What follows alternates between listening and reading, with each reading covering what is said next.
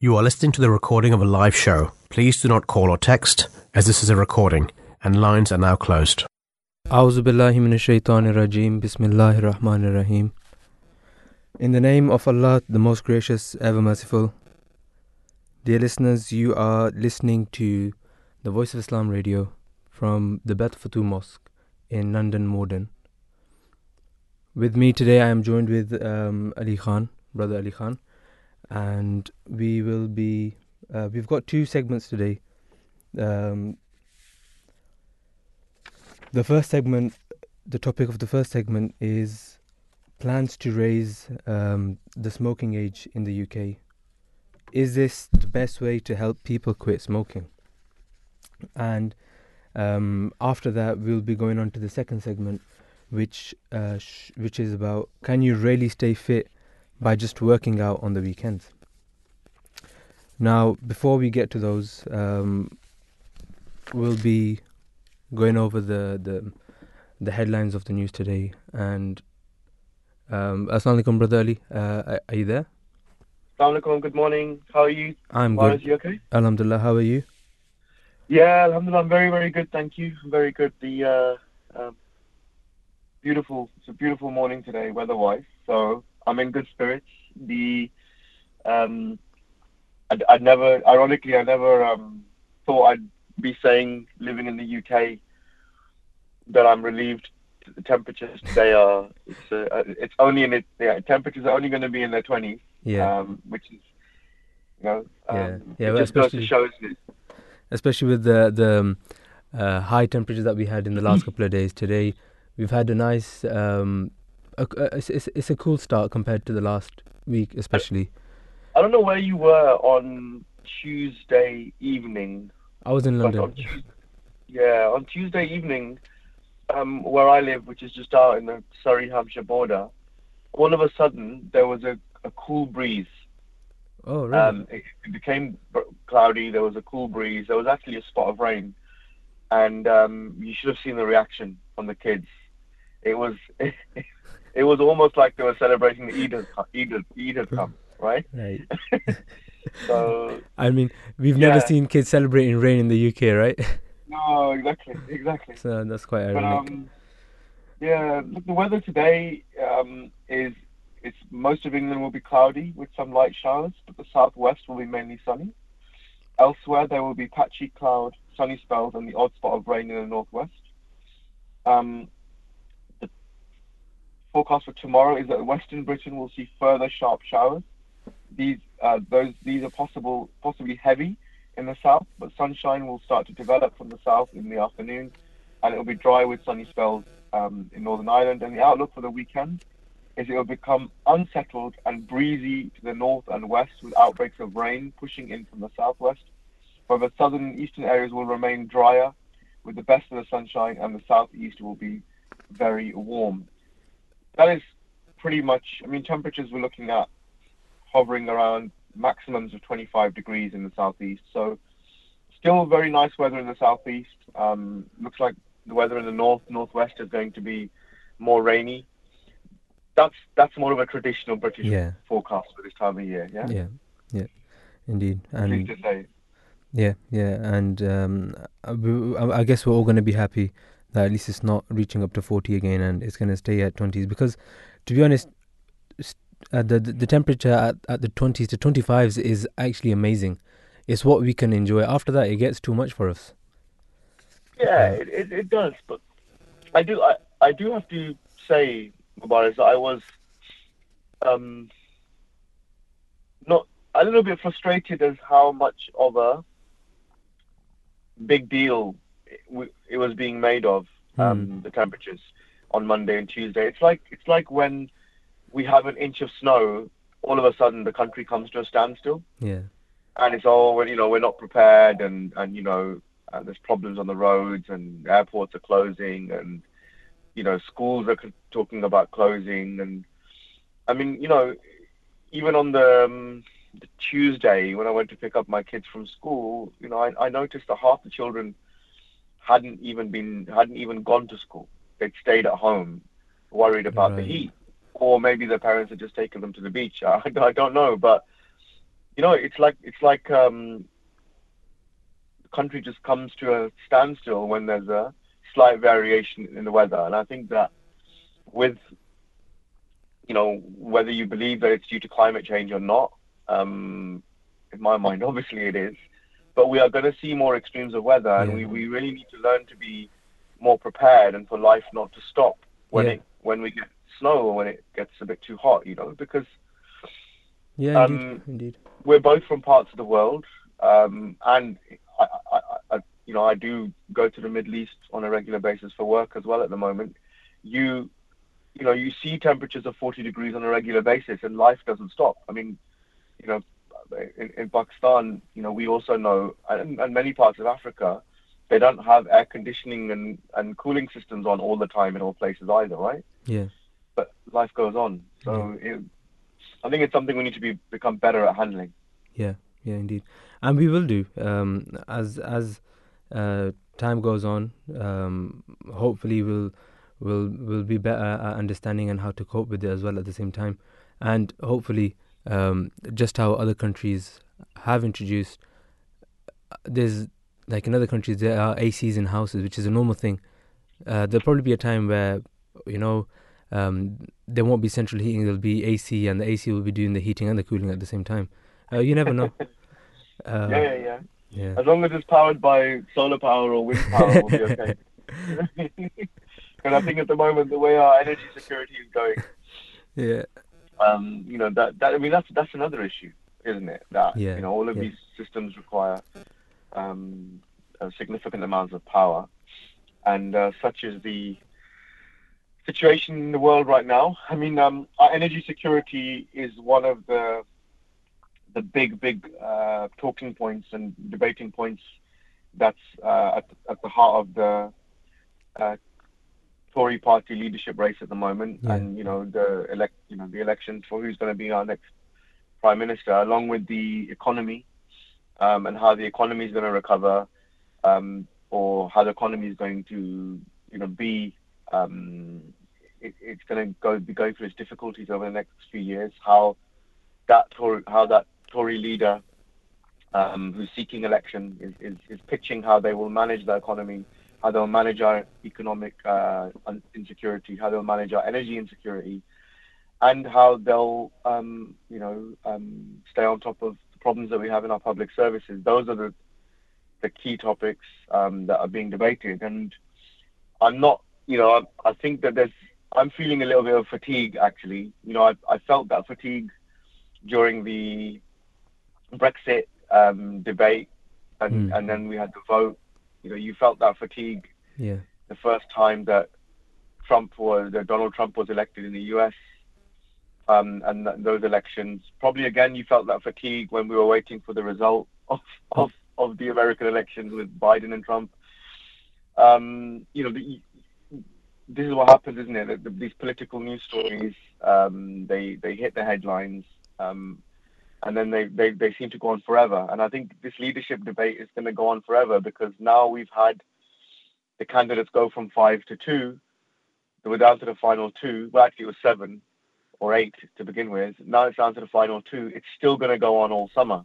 yeah, And um, and these two candidates in particular, um, I think it's going to be quite close. But um, yeah. So um, these two candidates that you're talking about, um, um, Rishi Sunak and and Liz Truss, mm, they're they're they're in the race to be the next prime minister, and um, just um, looking at a uh, um, a headline from from from the news today is that uh, Miss Miss Truss overturned Miss uh, Mordaunt's narrow lead in the final vote among Tory MPs, securing a place in the runoff by 113 votes to 105. She will now go head to head with Mr. Sunak, who topped the final ballot with 137 votes. The winner will be decided by a vote among Conservative Party members. Foreign Secretary Miss Truss secured her place after a large surge in support, picking up 27 votes in the 24 hours since the last round, whilst Mr. Mordaunt, while Miss Mordaunt only gained 13. The two had been scrambling to secure the backing of MPs who had backed Kemi, who was knocked out in Tuesday's vote. Former Tory leader Iain Duncan Smith, a Truss supporter, said her campaign had come with momentum at the end. He added that her stance on post Brexit regularity reforms and plans to help those on low incomes had convinced colleagues to back her. The campaign for Mr. Sunak, the, the former Chancellor, said his 137 votes were a really strong result with clear mandate from MPs. Speaking to broadcasters, he had he said he had humbled he was humbled to be in the final two and said he was best placed to beat Starmer at the next election. Trade Minister ran a campaign emphasizing her support for Brexit and her ability to win Labour held seats for the Tories. Although she briefly served in, in uh, Theresa May's cabinet, she has only held one more junior positions under Mr. Johnson and has boosted her profile considerably, having started as one of the lesser known candidates. Well, um, with that, Brother Ali, we could obviously, um, well, well, whatever happens in, in regards to the next Prime Minister, you know, we can just pray that um, may may God Almighty um, bring up bring bring in bring in someone who can um, help the country and and um, make betterment for the for, for, for everyone. I think the the thing that frustrates me most at the moment is you know we you know we've we've talked uh, a lot on this show about the need for justice in society and the need for leaders leaders to be honest and for the need for uh, leaders to show integrity and yeah. because that's key right and it's something that his holiness uh, Hazrat Mirza Masroor Ahmad, uh, you know, the, the Caliph, the fifth Caliph of the Ahmadiyya Muslim community, is something he talks about. His Holiness talks about regularly in you know in the annual peace symposiums as well. That one of the reasons why the world is in such a perilous state is because people aren't happy with the leaders. Hmm. People feel as though their um, leaders aren't being honest with them and they're not showing integrity. And that's that's a, a, big thing at the moment. And, and so integrity in politics was the reason why Boris Johnson resigned in the first place. But what you've got now is what you've got now is you've got two candidates for to replace somebody who's resigned for reasons of integrity. You've got two candidates where their own integrity is is in is in huge question because mm. they're essentially denying um, what they're essentially doing is is they're they're questioning everything that the Tory party have done in government in the last two years. You know, um, they're, they're, you know they're questioning. You know, uh, Liz Truss is saying that essentially the economy has been run really badly, right? Yeah. And that's in a government that she served under under the supervision of the prime minister that she supports. Someone has one of the Tory leadership candidates said that the public services, our public services, are in a mess. Now, this is something that is argued every week at Prime Minister's questions. You know, where the La- Labour accuse the you know Labour accuse um, the Conservatives of the economy being run badly and our public services being a mess, and and the you know uh, Boris Johnson's there every week denying it. Um, yet, you know what you've got yet what you've got now is you've got a situation where the leadership candidates are essentially admitting that everything that's been said over the last two years, um, everything they've been saying in the last two years is, is not true. Either that or they're being disingenuous now. So, you know, it, it doesn't do much to restore faith in politicians right now. And young people, young people especially, um, need to have faith in politics. Society has become more and more divisive, and and and and, the, and and a lot of people are losing faith in their leaders, and it's a very dangerous moment in history when that happens, as we've seen in the past, because when people become disillusioned with leadership, they take action into their own hands. That mm. can lead to that can lead to civil unrest. And again, His Holiness, um, the fifth Caliph of the Ahmadi Muslim community, he, you know, His Holiness has warned about this as well. So, you know, we are. It feels like at the moment the you know the, there's a lot of instability around um, in the in the world. There's political instability. There's economic instability, and it's really, really our, what our leaders do now is crucial. Yeah. Absolutely crucial what they do. I, it feels like we are um, on the edge of a cliff, and um, really, you know, we pray when we pray to God Almighty.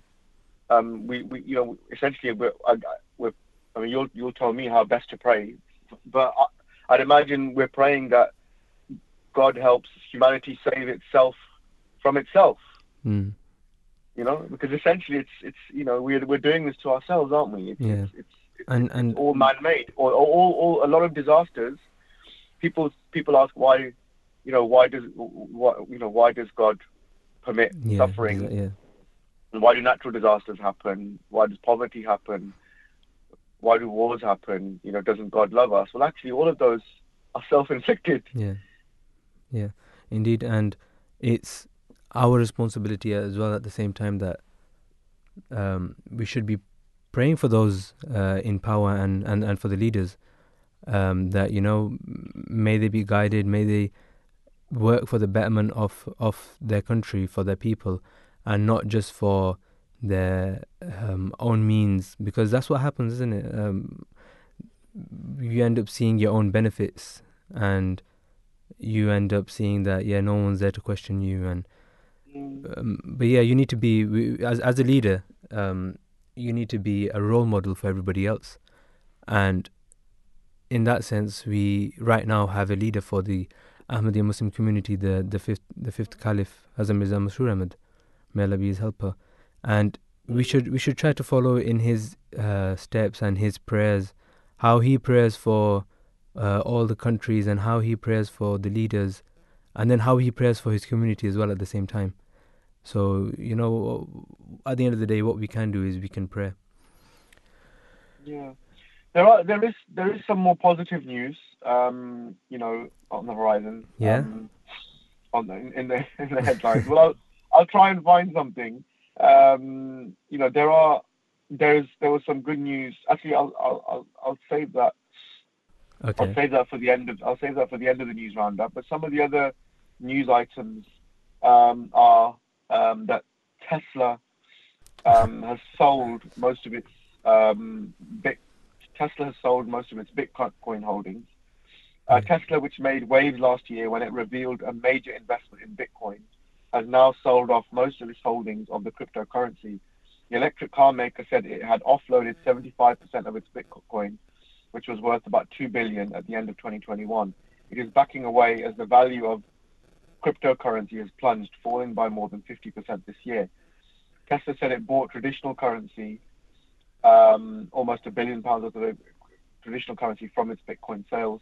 Tesla boss Elon Musk has been among the most high profile champions of cryptocurrency, with his pronouncement on social media often driving significant trading activity. Tesla's $1.5 billion investment in Bitcoin, revealed in February 2021, prompted a surge of demand in the currency. The price of the notoriously volatile currency soared last year to almost 70,000 in November before crashing.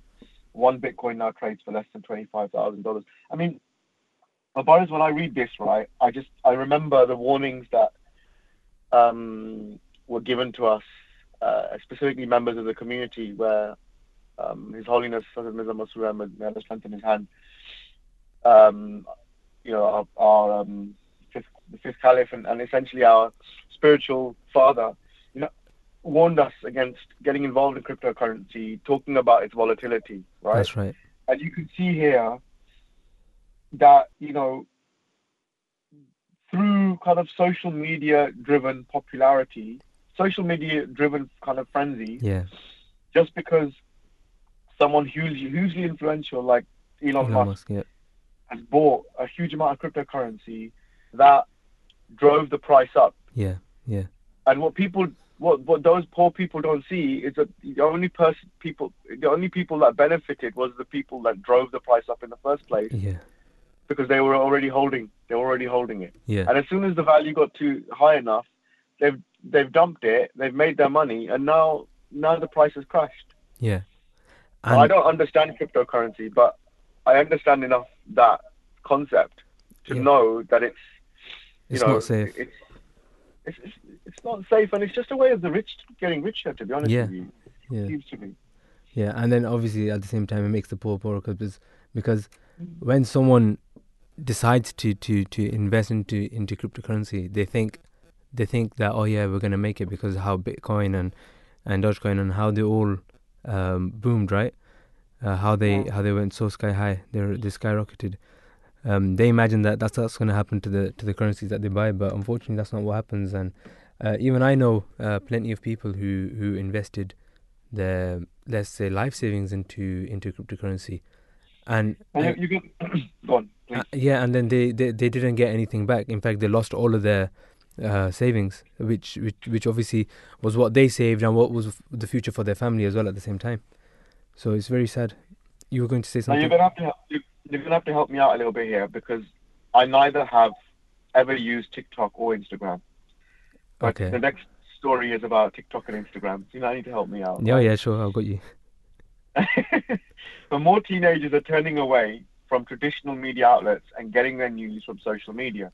New research from Ofcom has shown the number of people consuming news content on TikTok has increased from 800,000 in 2020 to 3.9 million in 2022.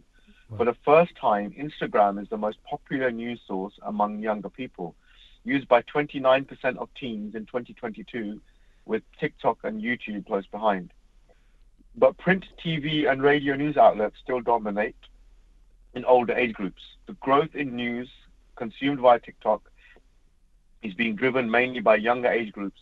Half of users consuming news on the platform are aged 16 to 24. The number of people consuming news via the video sharing platform is now similar to the number using the Sky News website and the app, Ofcom says. TikTok users who took part in the study said they get more of their news from other people they follow. 47% from uh, news organizations' own accounts. See, this is this is really interesting, right? Because I guess this is where some people argue that there's a huge amount of misinformation at the moment, which leads to more extreme political views and more polarized society. And I think that it's unfair to say that people who follow social media, um, news on social media, where they're literally just following the same news outlets, which Mm. other people might be cons- reading a newspaper or might be watching the news. It's those same news outlets that are, you know, that are posting the news on the social media. That's not misinformation, um, or that's no more in misinformation than we've always had Yeah, because we're we're we're, we're we for for for hundred years we've been trusting what Fleet Street is telling us. yeah, Um, but you know, it's no more misinformation. But I guess the difference is when your whole social media stream is influenced by your views, by the type of people that you follow, and I think then you get a slightly unbalanced version of the news. hmm. Is that is that fair to say? yeah, yeah. Because what happens is um, it's all about your algorithm and and what your search history is, and depending on the type of content that you search and what you go on, that's what pops up more for you. Um, Mm. in especially in, in on TikTok, um, and even Instagram, and they're both. The, so both these things, at least, are, like especially TikTok, is you make a short video and um, you can you can um, upload it and anywhere anyone in the world can see it. Right? There's no like filter unless you have like your privacy uh, settings on. Um, but other than that, it's it's literally just just videos, and I do know uh, a lot of people that they, a lot of youth they they don't watch the news, they don't turn the telly on, they don't go on BBC News, and they don't even search it, and all they do is they follow they follow the the mainstream uh, social media websites, the the accounts, and Mm. and um, they take the information from there. And to be honest, um, it is pretty much everything that that you're gonna find in the papers, right? Um, there's nothing that is gonna get missed, or any any of the main details which are gonna get missed. Um, so in that sense, it's I don't know. I don't think it's I don't think there's anything wrong with with the fact that um, the teens are turning to uh, social media for news. What do you think? No, I mean it's like I said before, right? I I mean, look, it's the same as some people would suggest that the Daily Mail Hmm. um, a very right wing newspaper that's biased, that was, for example, biased towards Boris Johnson and his government, right? Some people would suggest that certain newspapers, like the Sun or the Mirror, um, you know, present a very biased version of the news. Um, so, you know, it's the same as going into a shop and picking up a very right wing or a very left wing newspaper. Like you could say, you know, I'm sure people who are on the right uh, of their political persuasions would would complain that people who read the Guardian and the Independent and the Eye, you know, they're also um, consuming media that's uh, consuming their news from a biased news source, right? So, I think you're right. I think we have to get over this thing that social media is just bad Okay. Um, and indeed, you know, again, you know, we, are so fortunate that we have a spiritual and a religious leader, a global leader for Muslims, um, our Caliph, um, who of the Ahmadiyya Muslim community that advises us on all matters. And even His Holiness has said the same thing. His Holiness has, has said it's not that social media in itself is bad; it's how it's used, right? Yeah, yeah. So, so consuming your news on social media, there's nothing wrong with that. It's the same as whether you pick up a right-wing newspaper or a left-wing newspaper, whether you go and what you know, whether you switch on Fox News in in in the U.S. or go to a more um, Democrat-leaning um, um, TV station, yeah. and, and, and you know, so it it's it's that's not the issue. I guess the issue is then like you said about algorithms and who you follow and who you influence by, that if you that if you the, the way that misinformation spreads is is that when a, when people of a particular political uh, persuasion or ideology are fed a piece of inform- misinformation that spreads like wildfire, and and that can cause damage to society, yeah. right? Yeah. I mean, for example, you know, one can argue it, it kind of caused Brexit. Um, you know, a lot of misinformation, um, you know, led people to believe, led people, to, to, my personal opinion, a lot of misinformation led to people voting to for Brexit. Brexit you know, um, I, I'm, we, I'm not saying that at all. All Brexit supporters were, you know, were, were, were racist or anything else like that. But, but some people in this country who are racist were led to believe that Brexit served their agenda. Yeah. You know, and actually, ironically, and this is such, I love the irony of this, right? That the field that I work in is, is training and recruitment and, and, and, and looking at the skills gaps in the UK and how industries are now trying to um, address the urgent needs in the job market, right? Now, because so many Europeans went home, back home to the countries where they originally came from yeah. as a result of Brexit, the U, a lot of UK industries are now looking to Pakistan and India for more labor supply. Right, right. So we're going back to the 60s and 70s, yeah, yeah. where Pakistanis and Indians were coming here to fill skill gaps. Yeah, so they're going to come here and and and essentially we're going to end up with more people from an ethnic diversity. Yeah. Whereas whereas actually what we had here were more Europeans before. Yeah. The Euro- Europeans are going back and they're being replaced by people who are coming from the African subcontinent, Asian subcontinent, and and this is why you know Germany essentially pulled a masterstroke when they let in 100,000 Syrian refugees because they knew that there'd be uh, they knew that in their own society their own workforce wouldn't do x number of x number of jobs yeah and, and, and they would need to get people in from outside. And, and, and they've done it in a humanitarian way. They've, they've, they've given people a better life. They've given them housing. They've given them benefits. They've, they've given them skills. They've got them work ready. And now, you are benefiting uh, them, yeah. Yeah, a lot. Of, in yeah, in, in both ways, they're they're being benefited, and, and so are, are they from, from both sides. Yeah. Exactly. yeah. Um, did you have any any um, other news to bring forward? Yeah, look, there, there's there's there's another piece of good news. Okay. Um, there's it's it's um I'm a big I'm a big football fan. Okay. Um, I'm not. And Uh, are you not? No. Okay, okay. I'll bear that in mind while I have this conversation. But I'm a big football fan, and I I I have I have three daughters. Uh, by the grace of God, I tried to get them interested in football. Okay. None of them were interested in football, and then so I I, I would have you know I, I tried to get them interested in football by following women's football Okay. because the professional women's game, when they showed no interest in the football that I watch, which is men's football, I thought, well, you know, maybe they'll be interested in women's football. That didn't work either. So essentially, what I'm saying is, is that I don't watch or stay in touch with what's happening in women's football. However, at the, at the moment, um, there is a major tournament Yeah. happening um, uh, in women's football, and it's Euro 2000. It's, it's Euro 22. The same way that last year, uh, in the same way that um, we had Euro 2020 um, played last summer um, as a result of the COVID pandemic. This summer we've got Euro 2022, which is uh, the women's uh, European international kind of tournament Okay. and uh, England had reached the quarterfinals. The England team had reached the quarterfinals, and last night they played Spain, and they beat Spain two one after extra time.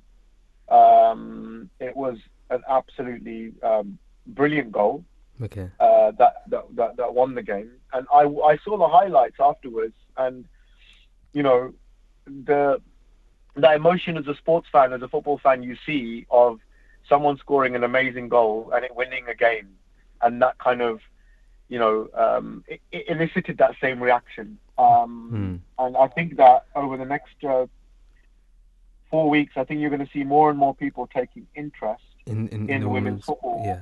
and, and hopefully the England team will go all the way. They're in the semi-finals. If they get to the final, and, and I you know I dare say if they if they win it, I think it will do a lot. I think it will raise the profile um, for women's football Yeah. um, to a huge extent in this yeah, country. yeah, and yeah, and then we will have uh, plenty more people that can come forward and um, enjoy, um, you know, uh, playing football. Obviously for the for the, for the women's. Yeah, exactly. And, and and you know, in the same way as you can see, you know, I I tried to get my my girls interested in um in the game, and and they did, and you know, they didn't. One of the reasons they didn't is because they all they see on TV is men playing football, right? And Yeah, so what you've got here is you've got you've got youngsters being inspired. Young, you know, you, you- you've got young.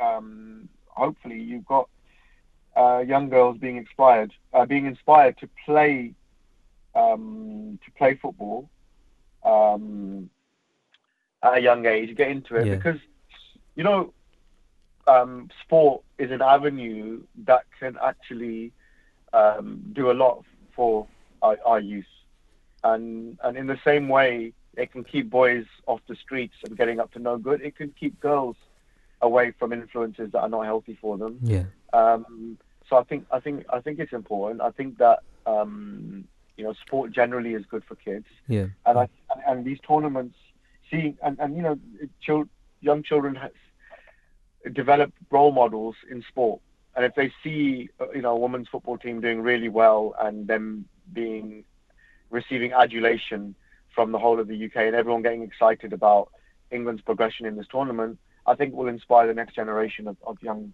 uh, female footballers, and I think that that can only be it can only be a good thing. Yeah.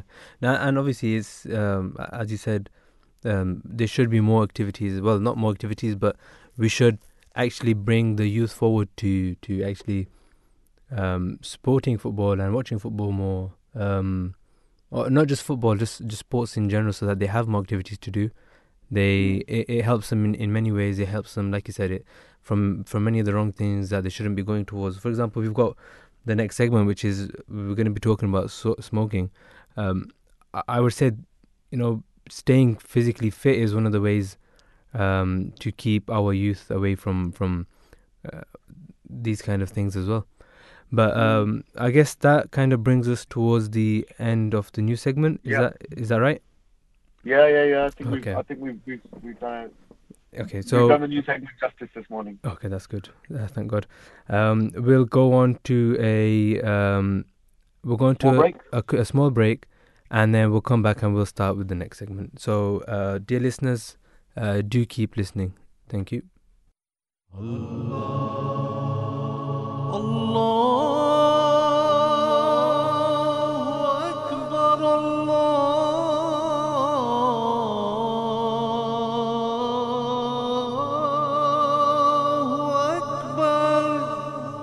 You're listening to the Voice of Islam Radio, broadcasting on DAB and via the internet 24 hours a day.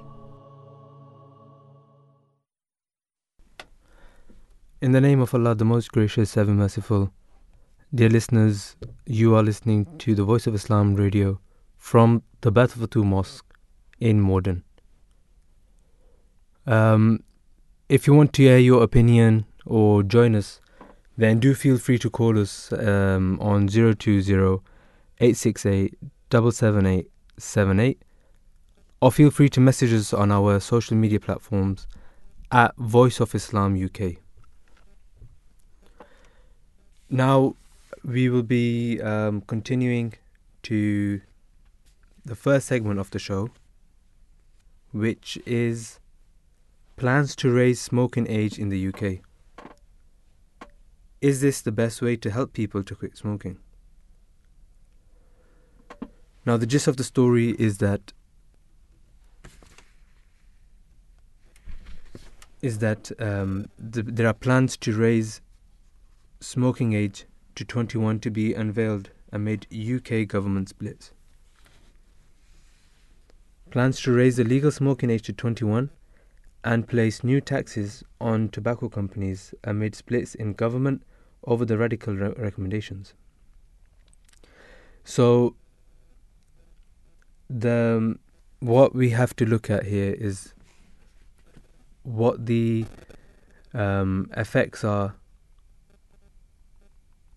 W- how is how is smoking affecting the the, the youth today? And um, brother Ali, if you could um, what, what do you think? How what is what is it? How are how are um, the how is the youth getting introduced to smoking? Why why is it that kids are so easily able to to get their hands onto cigarettes and or other stuff and start um, using them? Look, um, I think uh, first of all, you know, we've seen this um, debate, and we've seen this um, situation change a lot over the last 20, 25 years. I, I certainly remember growing up as a kid seeing a lot of TV personalities, um, a lot of movie stars um, uh, smoking on screen. Yeah, hmm. I, uh, and, and that's been the case for decades, right?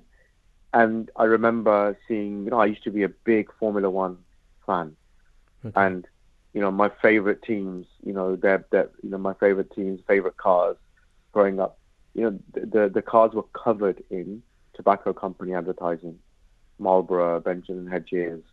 Um, so think Marlboro was Ferrari um, or McLaren, but anyway, um, that you know, um, advertising TV advertising as well. Um, that you know was um, basically banned. Hmm. Um, in you know I can't remember exactly when, but it was banned probably around um, you know the late '90s or or the early noughties, and and and the you know figures suggest that that has had an impact. That did have an impact because that was you know that's about how smoking is kind of glorified. Yeah. Um, and how youth are impressionable youth are um, you know are, are, are, kind of attracted to smoking because it's kind of glorified in the media. Um, that that that that that's that's the concept, right? Yeah. You know, and, and we've seen we've seen that that uh, change uh, over those last few decades. Now, what we're seeing now, then we, we, we also saw warnings on cigarette packets so that when anyone when anyone picks up a cigarette packet, the cigarette packet says massive massive wording, right? That smoking kills, smoking can harm your baby, smoking can cause lung cancer. Know, we've seen all of that as well. Um, that again had a big, had a significant impact in terms of the number of people smoking or the, the amount of people were smoking. So you know, you've had all of these things, um, and, and some of these some of these changes, these changes they, they do work. Um, you know, they, they, they do work. They do have an impact. Um, now, the smoking age has been 16 um, for a long time, um, and and this this plan that the government have is to raise the smoking age to um, 21 um, and, and, and place new taxes on tobacco companies. Um, but the government is split over this. Hmm. Now, the, the, the lobbying power that tobacco companies still have is huge. Um, and you know, and, and you can imagine why the government would be would be would be split. Um, the delayed review um, um, by Javed Khan, the former chief executive of Barnardo's, is going to be released on Thursday. It was commissioned by the health secretary at the time, Sajid Javid. Khan has denied speculation by some sources that the review's delay is down to pushback from ministers and said there had been extra work to do, and challenges with the government grid have also played a part in its de- delay.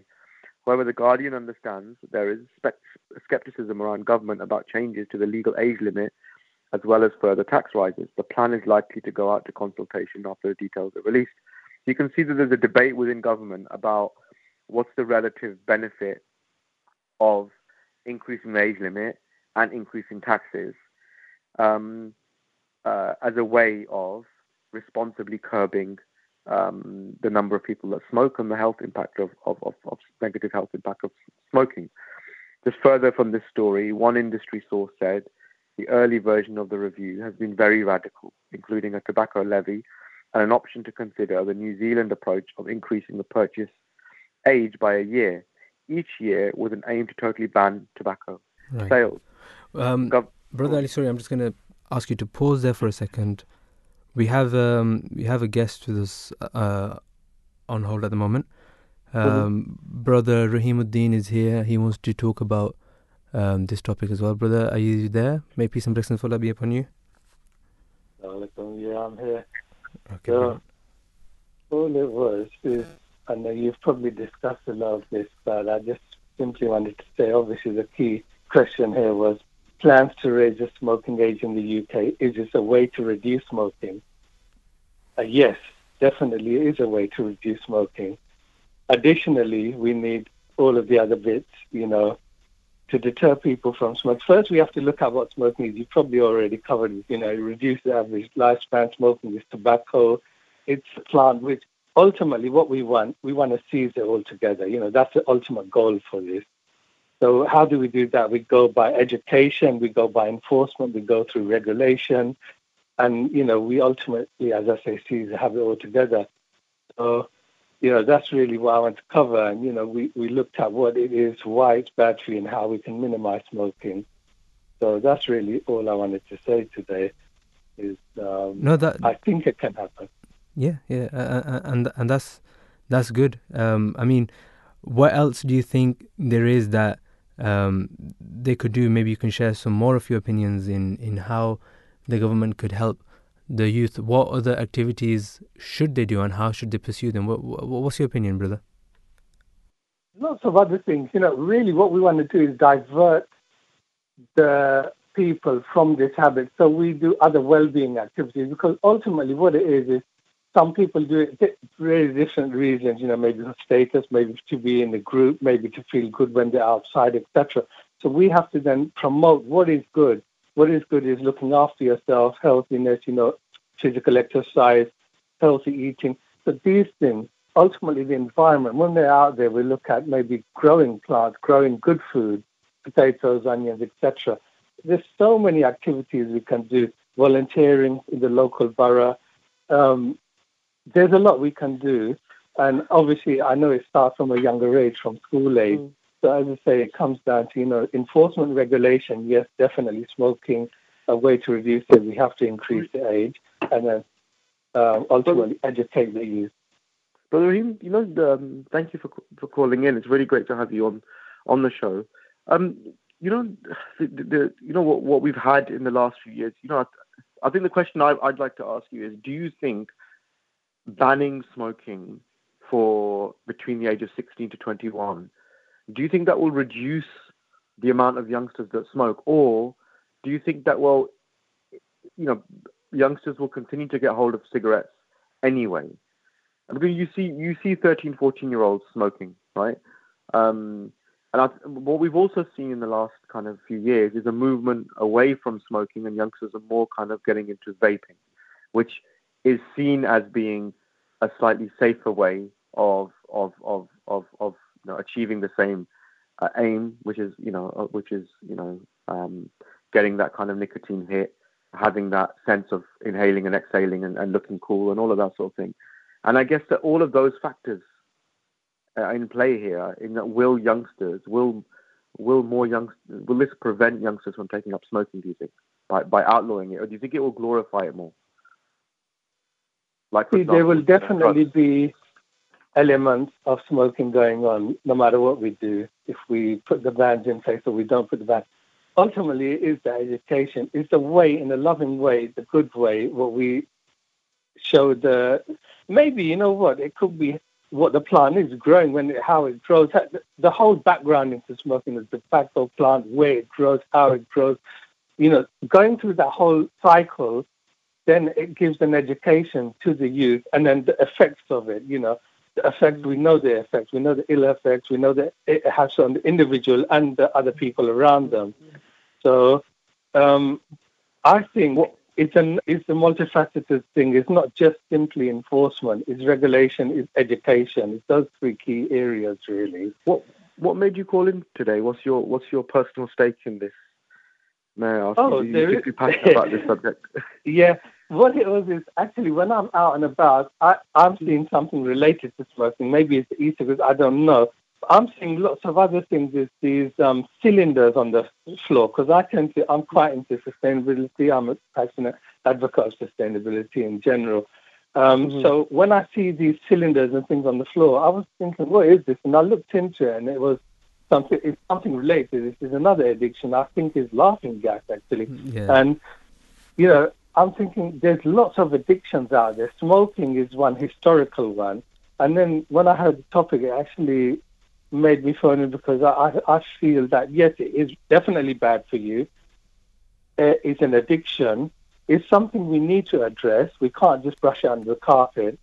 And it's it's those areas where we can actually then um, discuss these topics where people can hear in. Maybe you know what?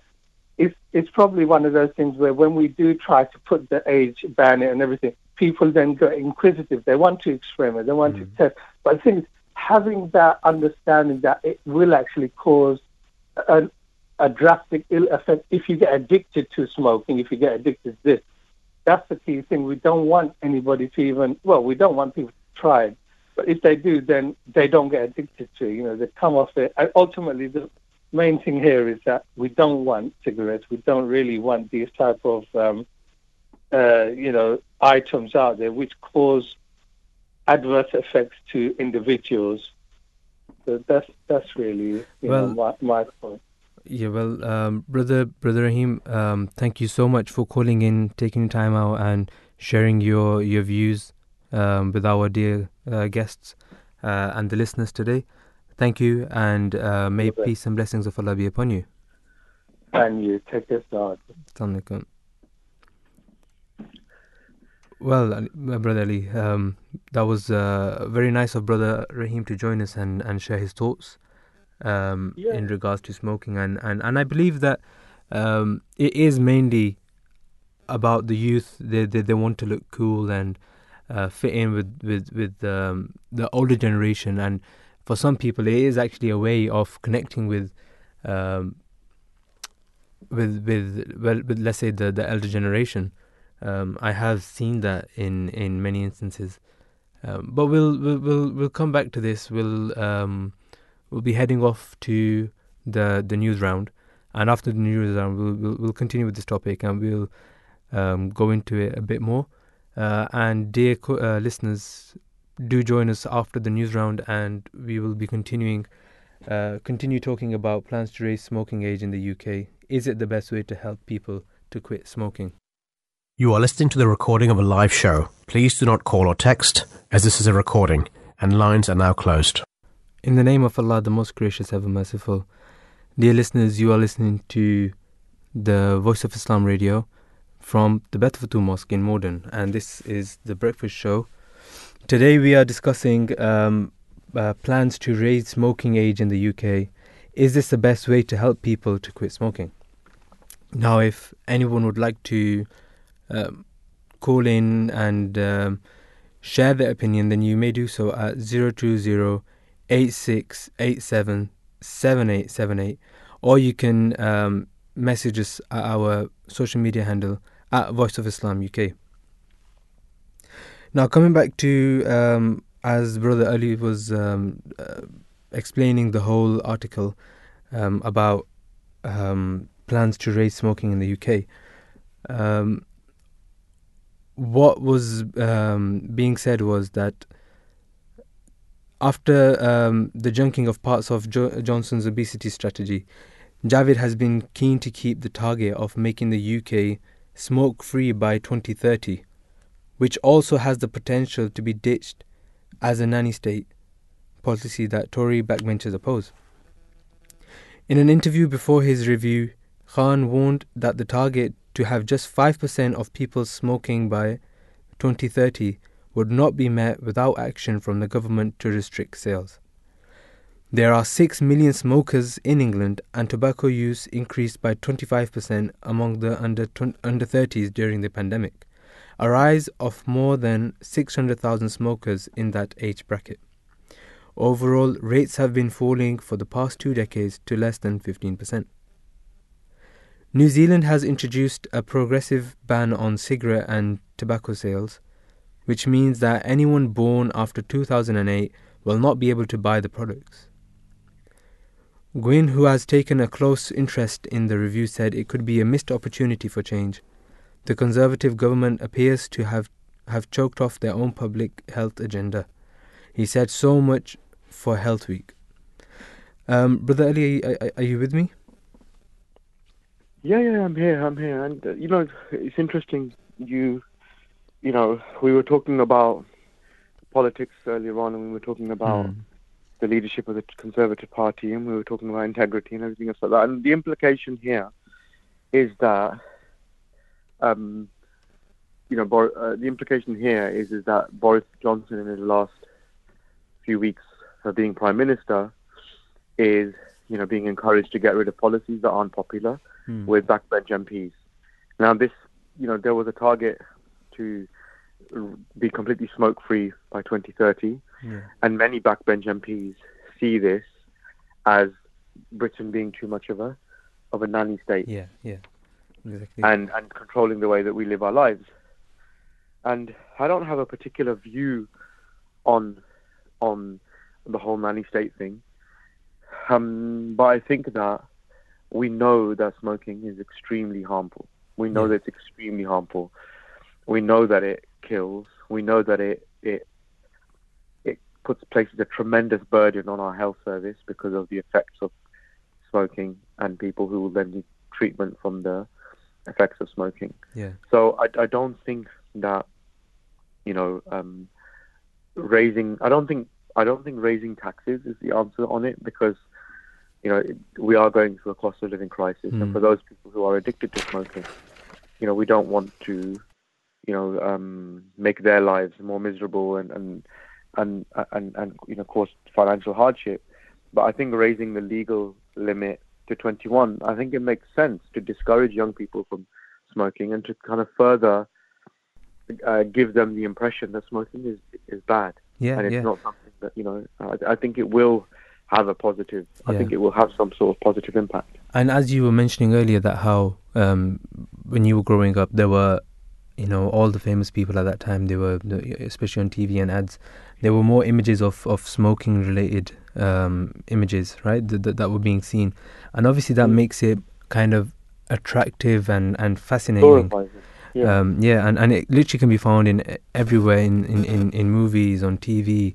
I mean, even in video games. Um, you know, on the internet, you'll see people just uh, smoking and, and, and showing their uh, that they've gone maybe even to a shisha lounge or, or, or whatever it is, um, and and it's actually so easy to buy now. You can buy cigarettes from everywhere and anywhere, and and even these, um, you know, like you mentioned, the them vape things and all them kind of things. Um, you know, you go to the to the petrol station to put some petrol in, and and that's the only thing that you can see right there behind the cashier. Uh, so literally, it's it's easy for anyone and everyone to to get their hands on them. Um, so I think the main thing that needs to happen is that the advertising and, and the marketing um, should be fixed up because that causes the youth and the young adults to actually start smoking. Does it say anywhere in this news article that this would include vaping? Um, I'm guessing it would, right? Yeah, yeah. Uh, well, it, I don't think it, it includes vaping anywhere, mm. but it's just in general um, talking about the, um, smoking and, and, and nicotine. To be honest. Yeah. No, yeah, I don't think there's yeah. going to be any, any, any ban of sort on, on, on, on vapes.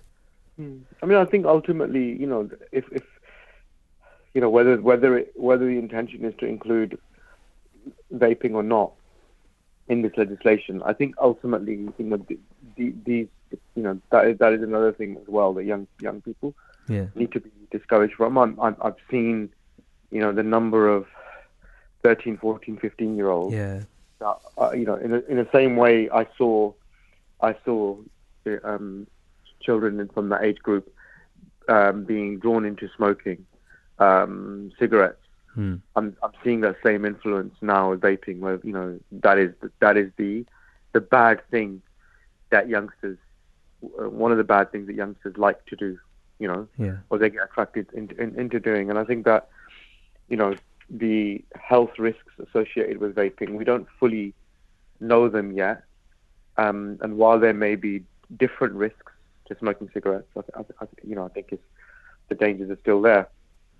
Um, so, you know, we've talked about the, you know, the impact of smoking on young people. Um, we've, we've talked about that. We've talked about the, the dangers of smoking and the need to for young people to be discouraged from smoking, and that legislation like this can help in that respect.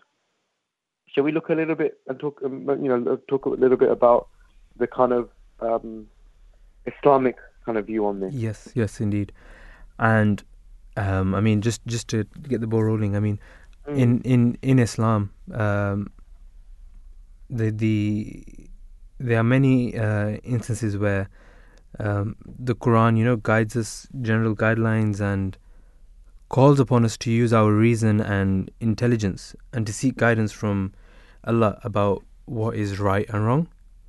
So, um, just like that, in, in, in, in the Holy Quran, the, the Holy Book of Islam, in chapter 7, verse 157, um, you know, God, God Almighty states, uh, He, the Prophet, commands them what is just and forbids them what is evil.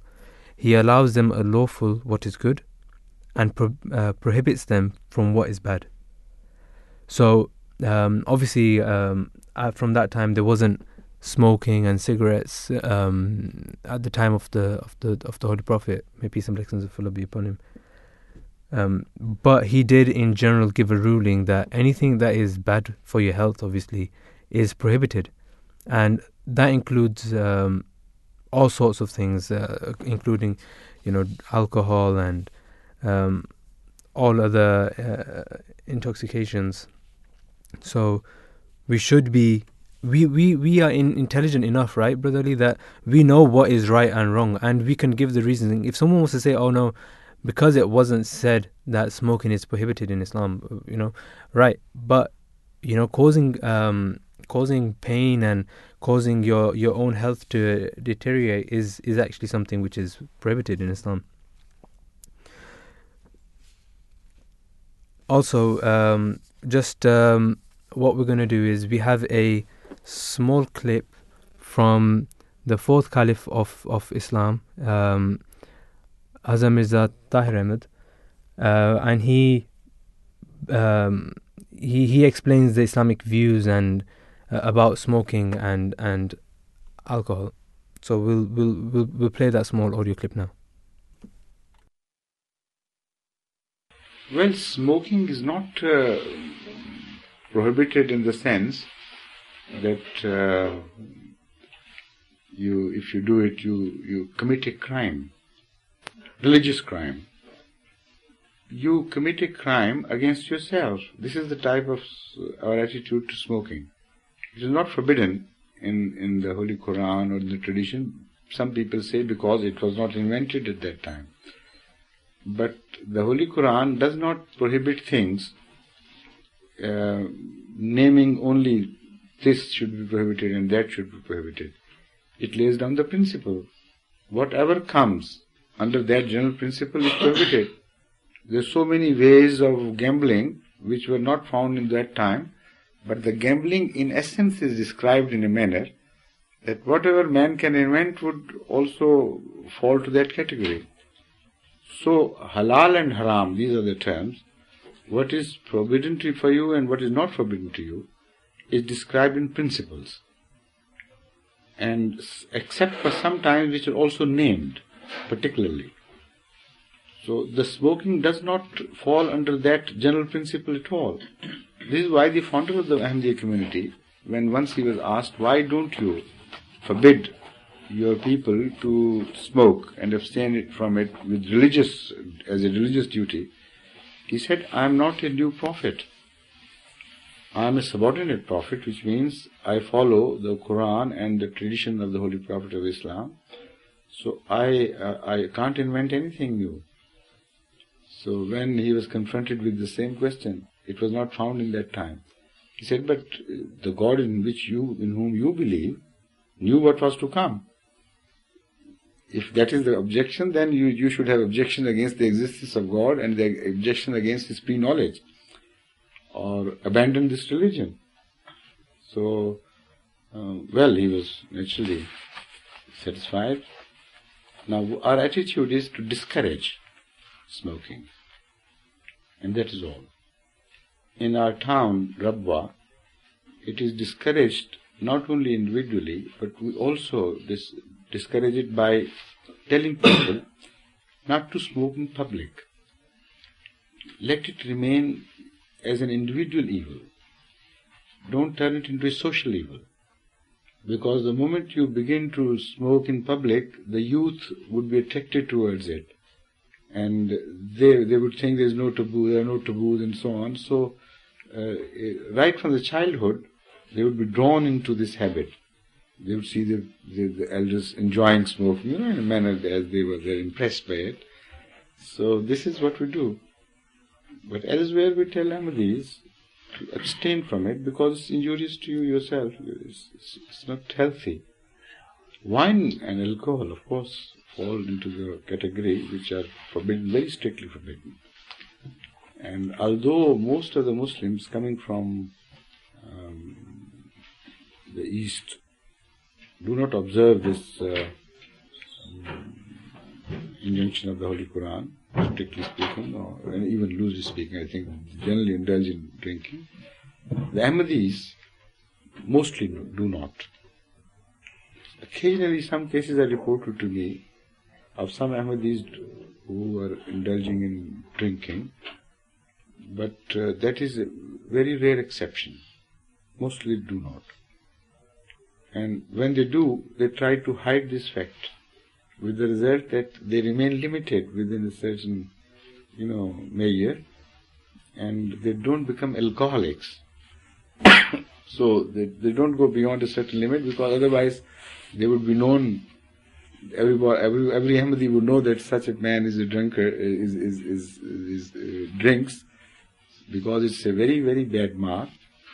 So he would rather hide himself.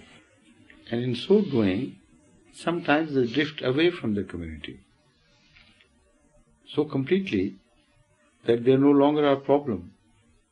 You know, they live a separate life of their own. They don't want to be uh, called upon by Ahmadis. They don't mix, they don't encourage um, relationship by other, by, with other Ahmadis. So the problem is solved by them themselves. That, dear listeners, was uh, the answer from the fourth caliph of, of the Ahmadi Muslim community, um, Hazrat Mirza Tahir Ahmad, and which, which, which, which explains um, Islam's views on smoking and, and drinking alcohol. Um, that brings us to the end of today's uh, first segment. Um, we'll be moving on to the second segment straight away, which is can you really stay fit by just working out on the weekends? Now, if uh, any of the dear listeners wants to call in and, and share their thoughts, uh, share their opinions, then you can do at you can call in 020 8687 7878 um, or you can you can send us a, a message our social media handle which is voice of islam uk we'll take a quick break and we will um, come back to the show and i hope you guys are interested to to listen and and to join me on this next segment. In the name of allah the most gracious ever merciful Dear listeners, you are listening to the Voice of Islam radio from the Beth Mosque in Morden. If anyone would like to call in and share their opinion on the segment, then you can do at 020 8687 7878 or you can message us on our social media platforms at Voice of Islam UK. Now, the second segment of today is uh, Can you really stay fit by just working out on the weekends? um, the the article shows that a big burst of exercise at the weekend is as good as spre- uh, spreading activity out across the week, according to a study. US researchers tracked 350,000 people over 10 years to see how well so called weekend warriors fared.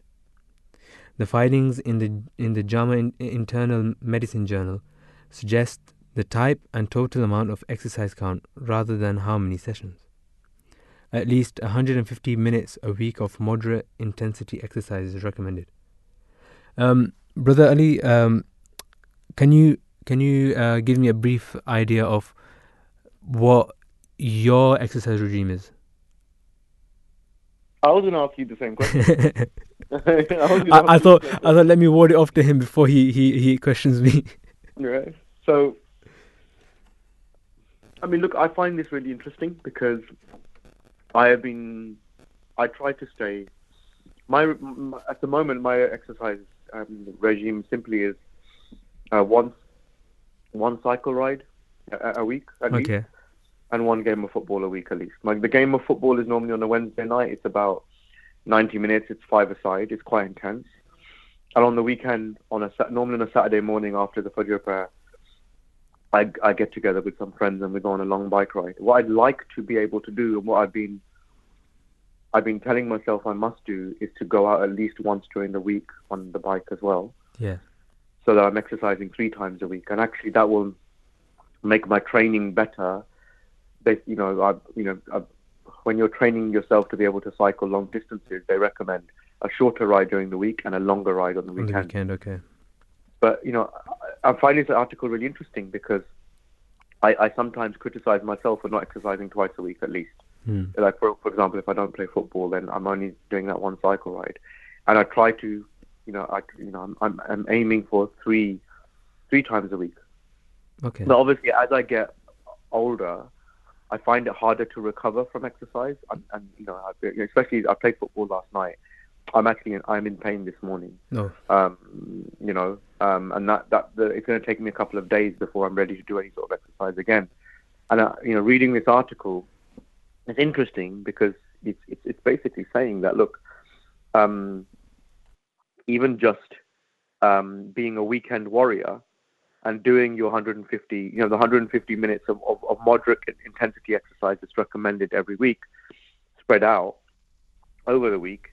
Actually, if you do that as an intense burst of activity over the weekend, it still has similar benefit. Yeah. Uh, I think that's really that's good news for people who don't exercise enough during the week. That look, as long as you take, you know, two three hours out over the weekend and do something, could be a strenuous hike, it could be a cycle ride, it could be, you know, a, a, I don't know, game of football or cricket or what have you, going out for a run. But this is for people like me, isn't it? Basically, people who don't so enjoy enjoy doing. Tell me, tell sports. me about yourself. oh, but there's there's nothing to it. There's, there's, nothing much to it. My, mine is basically, um, I try to get my step count in for the day. That's that's my only goal every single day. Um, other than that, it's I, I'm not I'm not a very um, physically active person. Uh, I'm not physically fit. Uh, you guys, you like you actually are. You're you're into football. You're into into sports like that.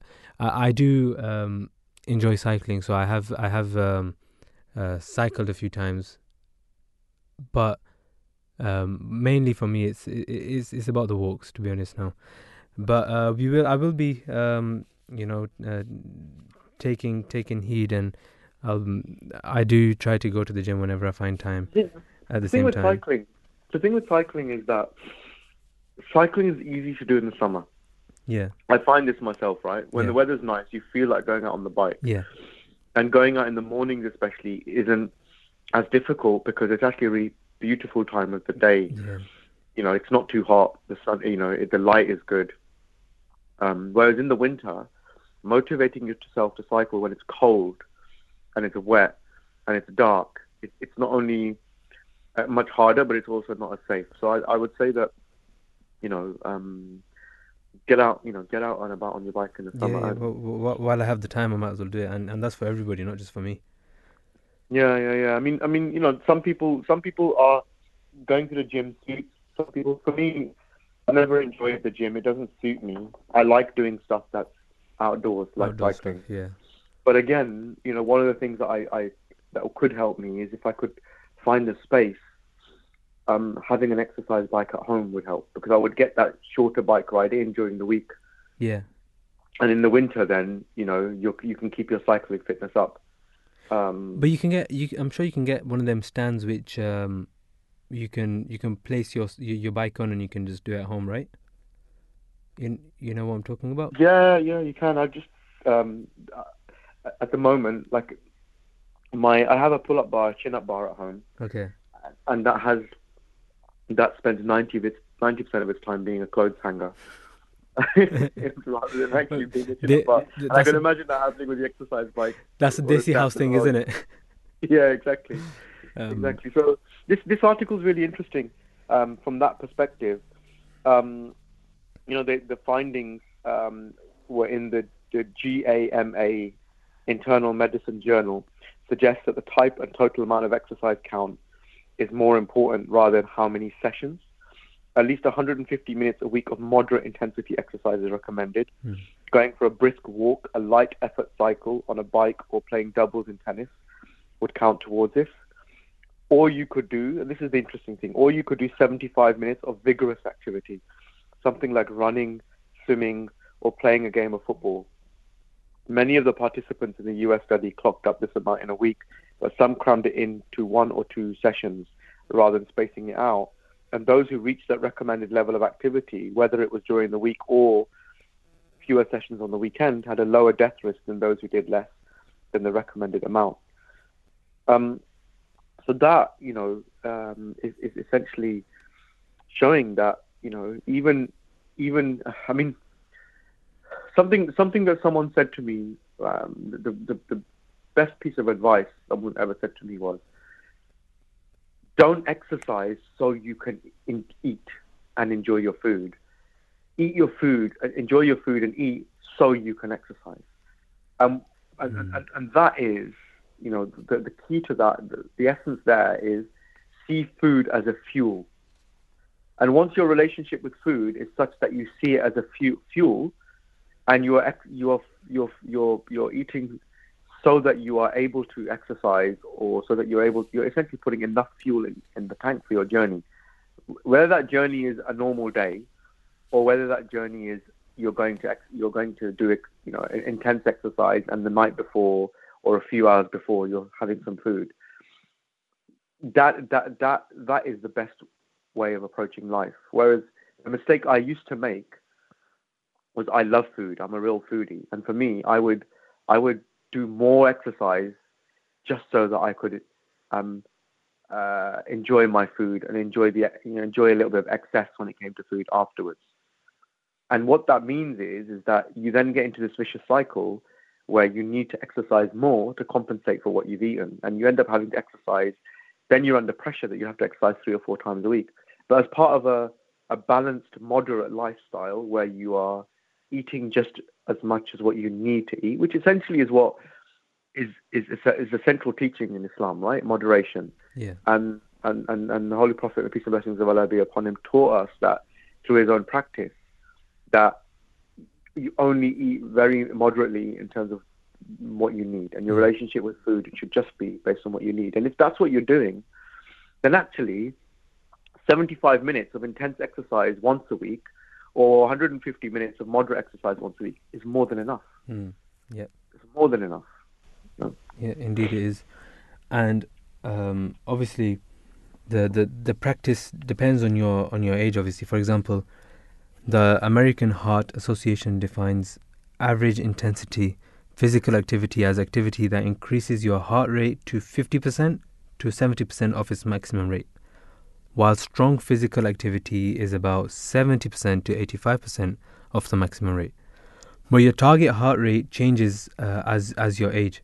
25 year olds have a higher target, 100 to 170 beats per minute, than 50 year olds, uh, which is 80 to 145 beats per minute. That means less severe exercise can, can still make a big impact on the on the older you get. So um, obviously, Alisab, that doesn't mean that you need to be um, right now think that yeah, I'm I'm I'm still 18, I'm still 22, and I'm still um, gonna you know I'm I'm not saying you're old or anything, but it, you need to like remember that age means that you you don't need to do the same amount of workout, which uh, will be getting you the same amount of uh, heart heart rate as as it was before for you. And obviously, as you age, um, strength strength uh, training also becomes more important for for bone health. So um, obviously, because you lose muscle mass as you get older. Now, um, it's important to to to understand how um, daily exercise can can have an impact on on your daily life as well. So exercise can make you feel happier, and exercise can obviously help with with weight loss. Um, it's it's good for your muscles, it's good for your bones, and it can increase your energy levels. It can reduce your risks of chronic diseases, and exercise can help skin health. It can help your brain. Uh, it can bring it can help your brain health and memory, and exercise can help with relaxation and sleep quality. Dear listeners, we have a um, a pre-recorded uh, interview, um, which we will be we, we, we'll head off to that and we'll we'll listen to what our guest had to say. We're pleased to have the company of Kyla Thomas on the line with us. Kyla is the Clinical Director West of England Clinical Research Network, NIHR for short. Uh, it's a pleasure to have her uh, with us. Thank you very much for coming on to speak to us, Kyla. Tell me, uh, what is the NIHR, the National Institute for Health and Care Research, and what's, what's your role in the organization? Okay, so I'm really, really pleased to be talking to you today. Mm-hmm. And I just wanted to say that the NIHR stands for the National Institute for Health and Care Research. Um, and as an organization, it funds, enables, and delivers world leading health and social care research that improves people's health and well being and promotes economic growth and the NIHR is funded by the Department for Health and Social Care. So, to summarize, the mission of the NIHR is to improve the health and wealth of the nation through research. Mm-hmm. And where you where do you think your main challenges are in uh, in, in your tasks? So, with respect to what I do, so I'll introduce myself again. Yes, mm-hmm. I am a clinical director for one of the clinical research networks. So it's the Clinical Research West of England and I'm also an associate professor in public health medicine. Mm-hmm. Personally, I've received funding by the NIHR to do research on the effectiveness and safety of smoking cessation medicines and e-cigarettes as well. Right. Um, so I was really quite interested to speak to you today, um, as you want about um, kind of, you know, changing the legal age of smoking and, and share a little bit about my thoughts and views on that. Okay. So, what, in your view, uh, can be done to prevent people from starting to smoke? All right, and I think that's a really, really important question. And before I go and answer your question, I just wanted to make some points about smoking. So we know that smoking kills. It's the main cause of preventable death in the UK. It's responsible for causing many types of cancers as well as lung and heart disease, and it causes poor outcomes for mothers who smoke and their babies. So we've had this evidence that smoking is deadly and harmful for a really long time. We also know that smoking is the major cause of health inequalities that exist across our nation. So I think it's really important, so going back to your question, to say that most people who smoke started smoking when they were teenagers. Mm-hmm. Also, if you grew up with parents who smoke and or you have friends who smoke, then you're much more likely to start smoking than those who don't. So we know that smoking kills. We know that if you um, started smoking as a teenager, you're more likely to start smoking. To, and um, if you have parents who smoke as well. Now, nicotine is extremely addictive, and nicotine is found in cigarettes. And actually, it's really much, much harder to quit smoking without help than to stop using drugs like cocaine or heroin. And I think a lot of people don't realize how addictive tobacco smoking is. I also want to give you some statistics. So, for every young person who starts smoking, only one of those people will quit, and one of the remaining young smokers will end up dying from tobacco related causes in the future. So, you know, that's really, really quite shocking when mm. you hmm. think about it. So, I think as a society, we really need to be doing everything that we can possibly do to stop teenagers from taking up smoking in the first place. Now, we've done other things around tobacco advertising. So, you know, we no longer um, allow people to advertise kind of you know to promote cigarette smoking as being exciting or glamorous and safe. So for many years in the UK, we've stopped tobacco advertising at TVs, on sport, sporting events. We have plain cigarette packaging. So we've done that. But I think this issue around how we get less young people to take up smoking is really important and it's something that we need to put more focus on. Okay. How effective, in your view, have uh, these um, the, these efforts been? I mean, I'm talking about advertising. You've mentioned plain packaging. Have they really made an impact? Have they really made an effect? They have made an impact, and you know, so they have. They wouldn't have been. Um, they wouldn't have been implemented if there wasn't some impact of doing it. And I think when you think about kind of um, big kind of big tobacco and things. The reason they've been so against um, having those restrictions is because they know that it works. So if you look at other countries, so not in the UK, where they're still allowed to advertise and they're still allowed to promote cigarette smoking and to promote it as being really glamorous and something that people want to do, they also have much higher smoking rates. So there is evidence that, you know, having these limitations and these restrictions do work. But I think we, we could do more than that in the UK. And I think that's where it comes down to thinking about what we can do in terms of raising the age limit of smoking from where it is now. So this raising the smoking age to 21 is it's not about criminalizing smoking. So it's just being clear about that. It's actually about raising the legal smoking age from 18 to 21. So it's basically raising the legal minimum age that someone could buy cigarettes from 18, which is what, what it is now, to 21. Mm-hmm. And that's basically about restricting young people access, accessing cigarettes by making it illegal for an adult to sell cigarettes to or get cigarettes for anybody under the age of 21. Right. That's the that's the intervention. Okay. Now there are certain countries. I seem to remember a report. Uh, I think it was from Australia that there is an initiative of raising the this age year by year, so that every you are therefore cutting a certain group off getting cigarettes legally um, totally. Do you think yeah. that is a good initiative to follow?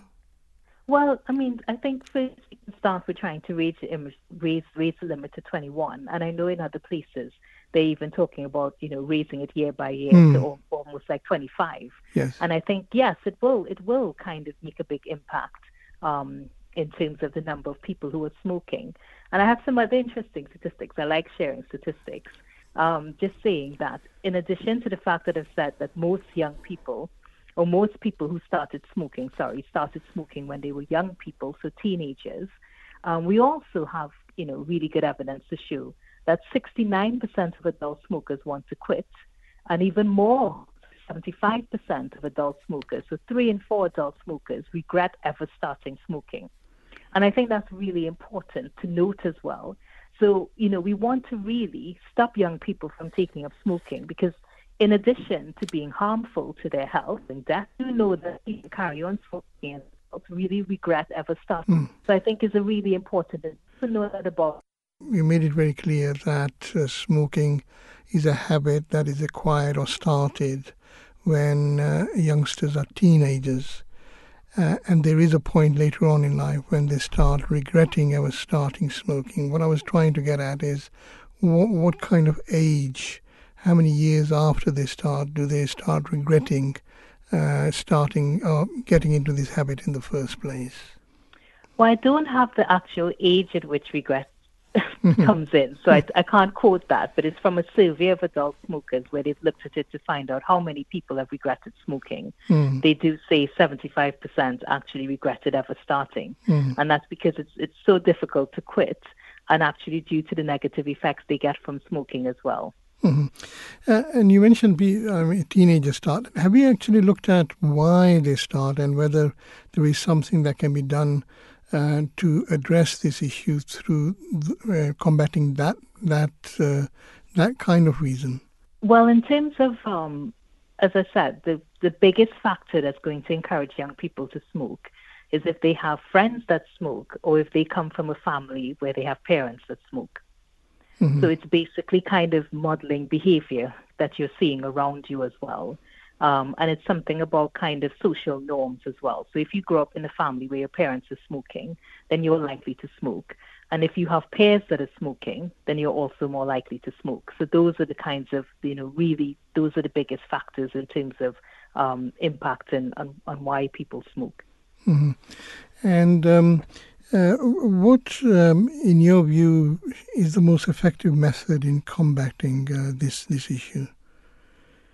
So I think that personally, we need to all kind of keep going on about, keep banging on about the harms of cigarette smoking and how much as a society we all suffer from the burden of tobacco smoking. So, in terms of the large numbers of preventable deaths and the high cost of smoking to the economy and to the NHS, for example. Um, I'll just mention that the government has an ambition to be smoke free by 2030. And in terms of raising awareness and, you know, getting people to stop smoking, we need to have proper investment in supporting communities to stop smoking, so including those communities that we know have the highest smoking rates. We also need to invest in and support interventions to help people to quit smoking. There are effective interventions out there. Um, so, for example, you know, nicotine replacement therapy and other other medicines, which are very effective in getting people to quit. We need to invest in making sure that those are available for people. We also need to have interventions that kind of, you know, stop pregnant women from smoking. A lot of our young women, that when you look at um, young mothers, a lot of them tend to be smokers, so we need to have interventions to stop them from smoking as well. And we also need to continue to have smoke-free environments. So in our workplaces, NHS, you know, local authorities, we need to continue to promote smoke-free environments. So you don't have that kind of um, pressuring people to smoke because peers are smoking. So going mm. back to young people, it's really important that we continue to educate and support our young people. And this is where this legislation could potentially be really helpful. So, for example, if we raise the legal age of smoking from 18 to 21, then we're restricting access to cigarettes to our young people. And this could make a huge difference in terms of reducing smoking related harms and death in the future. Mm. And then we can also raise awareness um, around smoking by supporting health awareness days. So, for example, there's a National Smoking No Smoking Day, which is held on the second Wednesday in March or something, I think, every year. And we can continue to support these events. So we need to make sure it's part of the conversation. We need to use all the tools that we have to kind of, you know, really support people to stop smoking. But more importantly, to prevent people from taking up smoking in the first place. Mm-hmm. Um, you mentioned uh, the intention is, or the ambition is, to make uh, UK smoke free by 2030. What do you mean by that? How, what kind of percentage would we have to reach uh, in terms of the population who smoke to get to that smoke free target? Oh, well, there's a lot of, um, there's basically a lot of work. So the, the ambition is, is that the government has said is, is very ambitious. So they're saying we want to make smoking history um, by by 2030. So that's basically. Is it zero percent? Zero percent of the population. well, I think um, I didn't think that was the case. Smoke free meant a certain percentage would so be tolerated. It meant, a certain, it, it meant a certain percent. I'm just trying to just basically uh-huh. um, look at actually what the smoke free target is. Right. Um, so I'm just just looking for that now. Okay. Actually. Okay. Okay. So just to, just to to give you uh, the numbers. Mm-hmm. So basically, it's, it's not 0%, percent mm but they're basically saying that only 5% of the population would be smoking by then. So that's the figure that they're looking for. Okay. And what's the current percentage? Do you know? Uh, any idea? So overall, in terms of, um, it, well, it's, it's different Uh-huh. according to different parts of England, the UK. Um, so Scotland, England, and different different parts of the UK Right. in terms of the prevalence of smoking. Mhm. Um, but in terms of, let's say, I think we have data from 2020, about 13 to 14 percent of adults smoking Okay. cigarettes. Okay. So we haven't got a long way to go, have we? Um, yeah, we have years? a long way. Hmm. So to get to to um, 5%, there's quite a long way Mhm. to go in terms of what we need to do in terms of reducing smoking prevalence. But as I said, it's in terms of getting people who are currently smoking to stop smoking, you want to do that, but you definitely want to stop people from taking up smoking as well. Mhm. Now, in view of the damage that smoking causes, both to the individual and the impact, adverse impact it makes on our economy and our society, what what is your view about taking a more draconian approach in stopping smoking and banning it, making it illegal? Why not go to that to that extent? Well, that's actually quite um, controversial. Mm. And you know, as a as a public health doctor, of course, you know, if, for something. I, I mean, I always say that if smoking was something that was probably discovered now, it mightn't be legal to a certain extent Uh-huh. um, in terms of the harms and what we know about cigarette smoking. There are a lot of factors that play here in terms of um, kind of the impact of you know decisions that the government has to make about the economy and things like that. They get a lot of tax revenues from smoking, although I would say that smoking costs the economy more in terms of the costs to people's health and the NHS than it probably does in tax revenues. Mhm. But it's I'm not naive. So I'm not going to say that, you know, any country is probably going to be able to ban smoking altogether. As a public health doctor, I would say that probably would be great if they did. But I don't think that that's going to happen because there are lots of other factors that kind of will come into to play. Hmm. Um, and in the same way that, you know, other things that people use, for example, um, like alcohol isn't going to be banned. I don't think they're going to ban smoking. Hmm. Um, yeah. Okay. No, no, no, personal no, it's, opinion. it's, it's, a, fair point you make. Uh, I think uh, from what you've said, persuasion is better than uh, than Yes, using using the stick, yeah, so to speak. Yes, exactly. Um, uh, I must say you've got you've got, you've got your work cut out, and it's a worthy cause that you're working for, and uh, it's something that uh, is very much uh, and needs to be appreciated. So thank you very much for coming on and explaining uh, uh, your your work. Um, uh, one last question: How do you see the future? Do you think we will get to that uh, five percent uh, smoke free in 2030? Is that is that really realistic? I think we can do. Do you remember there was a time when people thought that smoking would never be kind of, you know, not accept, would never that smoking ban that came in Hmm. in public places. There was a time when people thought this would never happen. I remember um, as a young adult at university, hating going into pubs. So when we were having kind of pub crawls and stuff, because I'd come out stinking of cigarettes and it would be Right. all over your hair and your clothes Mm. and everything. You Mm. couldn't get rid of it. Going to a pub now to have to have dinner or something is a completely different Mm. experience now, because you know you're not having people smoking indoors and, and, and stuff there. So I do remember that people said that this would never happen, and it did happen.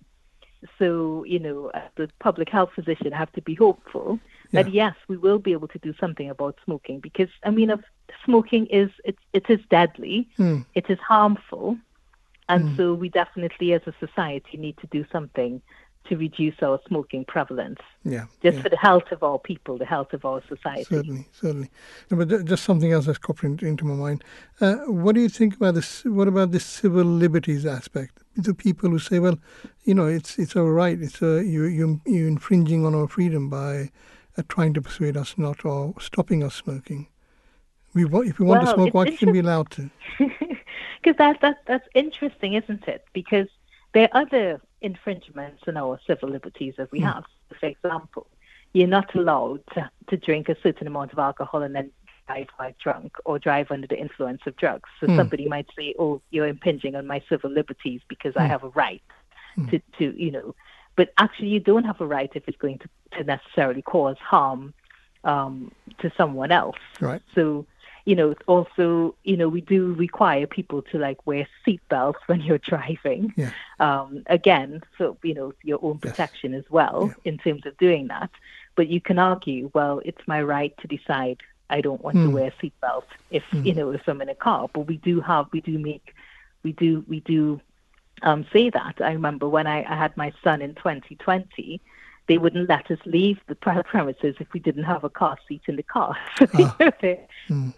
things that where you know you, you kind of you kind of have to do it. So um, yeah. in terms of so I know people kind of make that argument. Uh, saying that you know it's an infringement of liberties, but there are lots of things in a civilized society that we do hmm. um, to basically protect you know people, whether it's other people or to protect people themselves that we do, um, where that kind of you know civil liberties argument yeah. No, no, certainly. No, no, I understand. Yeah. I understand. I think you explained the point very well. I think there has to be a balance. Um, and, um, well, uh, as far as uh, your work is concerned, applaud what you're doing. Wish you all the best in the future. Thank you very much for coming on to speak to us and elaborating, uh, elaborating on that issue. Thank you. Thank you so much. A new station, the voice of Islam, with live discussions, religion and culture understand the true teachings of Islam with the voice of Islam. That was a pre recorded interview um, by Kyla Thomas, and she explained um, very well about benefits of exercise and, and, and health. Coming to the end of the of the segment, um, just a few more points which I would like to put out there for our dear listeners which is that studies show that exercise can treat mild to medium depression as effectively as antidepressant medication, but obviously without the side effects. Exercise promotes all kinds of good changes in the brain, including neural growth, reduced inflama- uh, inflammation, and new activity patterns that promote feelings of calm and well being. It releases um, chemicals in your brain that energize your spirit and make you feel good and calm. Exercise is a natural and effective anti anxiety treatment. It diminishes your tension and stress, improves physical and mental energy, and increases well being through the release of chemicals. Anything that gets you moving can help, but you'll get a bigger benefit if you pay attention instead of zoning out. Now, um, in regards to to um, physical health, the second caliph of the Ahmadiyya Muslim community, he said that the habit of exercise is encouraged so that the human body gains activeness, agility, stamina, and speed. The body parts remain trim and well fit, allowing the motivation of man to exceed. So, it's not just um, it's, it's it, it, you know physical health has has um, an attachment with your spiritual health at the same time. Um, the promised Messiah, the, the founder of the Ahmadi Muslim community, he summarized that the Holy Quran laid stress on, on physical cleanliness and, and postures and their regulations in relation to all worship and inner purity and spiritual humility. Reflection confirms that physical conditions deeply affect the soul. Um, the the the Holy Prophet of Islam, um, you know, is is is reported that he said, "He who begins his day secure as to his life, in good physical condition, and possessing one day's provision, is as if the world and all it contains were bestowed upon him." So, um, this also reminds me of a um, of a incident from, from, from the life of, of the Holy Prophet, may peace and blessings of Allah be upon him. While um, it is narrated by his wife, um, Hazrat Aisha, while he was uh, w- w- while she was on a journey along with the Messenger of Allah, um, she says that I had a race with him, and I outstripped him on my feet. When I became fleshy again, I had a race with him. The Prophet, uh, I had I had a race with the Prophet, and he outstripped me. He said this is for that outstripping. This shows that how um, even the, the, the holy founder of of uh, Islam was actively fit, um, and he, he you know he was he was well enough, and he always was uh, right till till till till the end of his uh, you know blessed life. He was he was actively fit. Um, the, the the promised Messiah, he has also you know prescribed the the, the, the holy founder of, of the Ahmadi Muslim community. He has uh, prescribed the best method to, to maintain a normal weight, which is that stop eating when there is still more uh, when there is still some hunger, and eat simple foods. Avoid spicy and fatty foods. Try to do your own chores. Keep a habit of walking at a fast pace, and offer daily prayers. Dear listeners, I hope um, today's segments were beneficial for us all. Um, I would like to take time to uh, thank our producer, Walid Ahmed, um, researchers, Hania Saiba, uh, Zoya and Kanta, and our tech team, uh, Akib Ahmed Adnan, and my co host, uh, Ali Khan. Um, thank you for listening to the Voice of Islam Radio. May peace and blessings of Allah be upon you all.